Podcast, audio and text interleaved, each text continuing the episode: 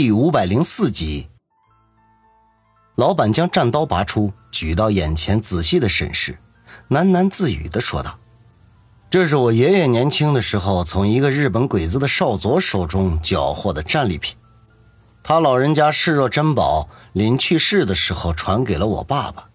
后来我爸爸又把它交给了我，这把刀有年头喽。”王宇深以为然。这种二战时期的战刀仿制品遍地都是，可是真品却极为罕见。几乎每一把刀上都曾经染满了国人的鲜血，留下过许多可歌可泣的故事。他们也是在那段屈辱和奋战史的见证者。你家老爷子是军人？王宇试探地问道。其实答案已经在老板的话中，他只是想要求证而已。老板手腕一翻。潇洒的凭空劈出一刀，并没有回答王宇的话，而是缓缓的说道：“从你第一次住进来的时候，我就已经知道你是谁了。我一度以为今生今世都再也见不到你这个人了。哼，别在意啊，被李家追杀的人，到至今为止，你是唯一一个活着的。”王宇干笑：“这么说，我还挺荣幸的。”老板不置可否的耸耸肩。可是我却没有想到，你不但逃出了他们的追杀，还再次返回了沈城。哎呀，还真是令人刮目相看呢。只不过是阴差阳错，没什么好值得佩服的。王宇谦虚的说道。老板摇摇头：“我开君悦旅馆已经有十几年之久了，见识过无数落难者。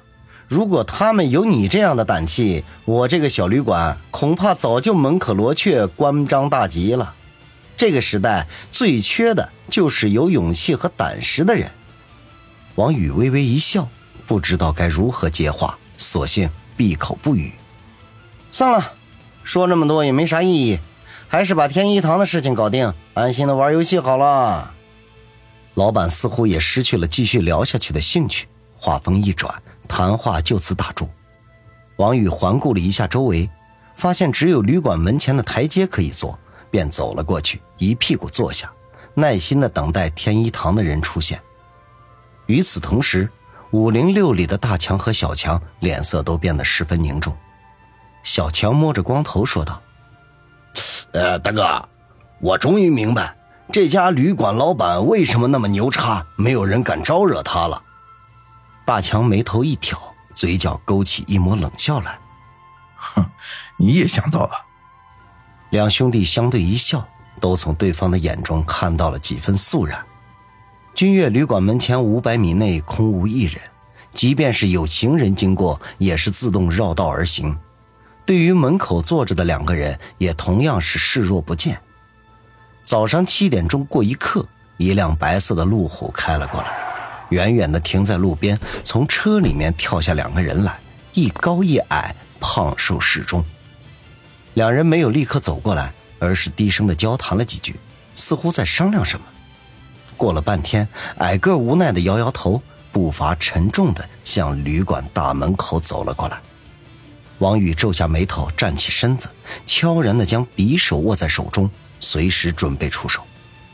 矮个走到距离旅馆老板十米左右，便停了下来，咳嗽了一声，十分客气的说道：“张老板，我们分没出来办事，还请给个方便。”旅馆老板扫了对方一眼，淡淡的说道：“你是天一堂的？”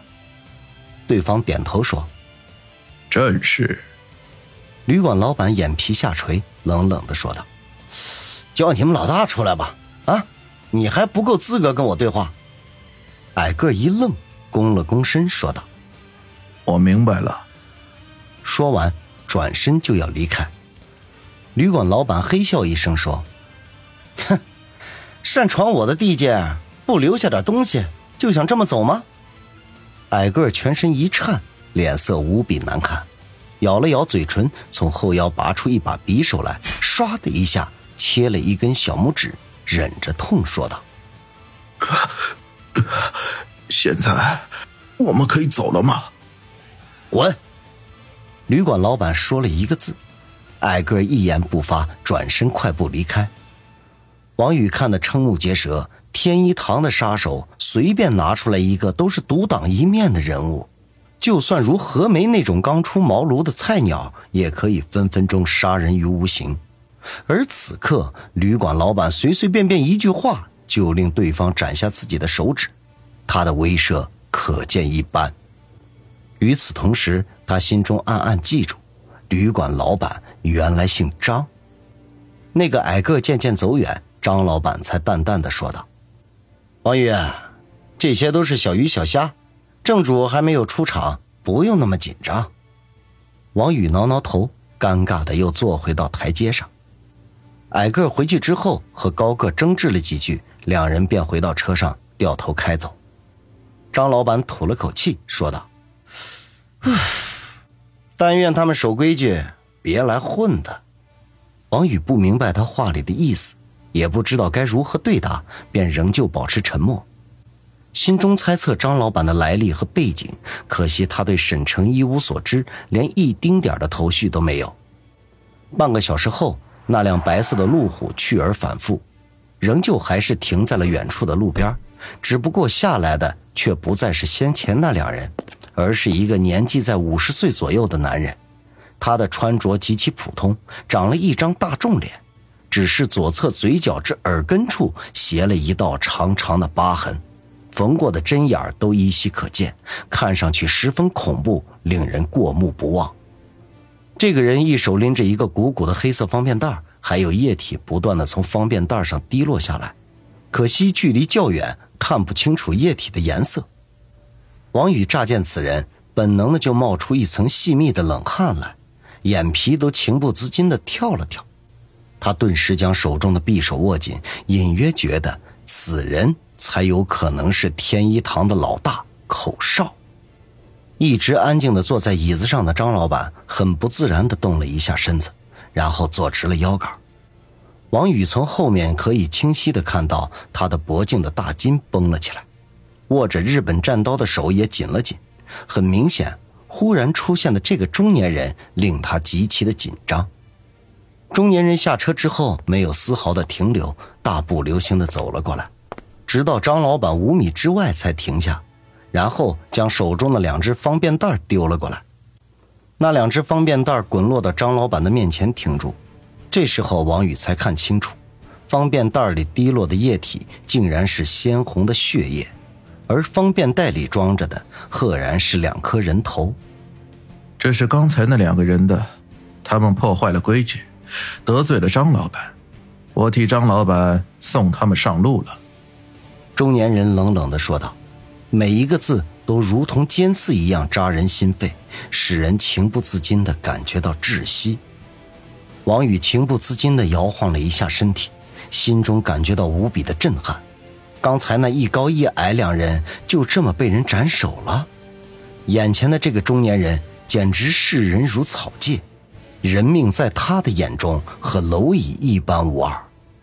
张老板比王宇要冷静得多，他保持坐姿不变，不急不缓地说道：“久闻大名啊，今日一见，真是闻名不如见面啊！”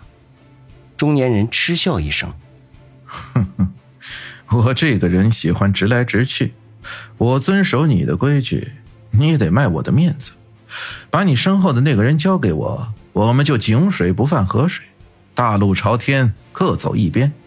如果你想要庇护他，那也别怪我翻脸无情，让你这座金月旅馆在这个世界上消失。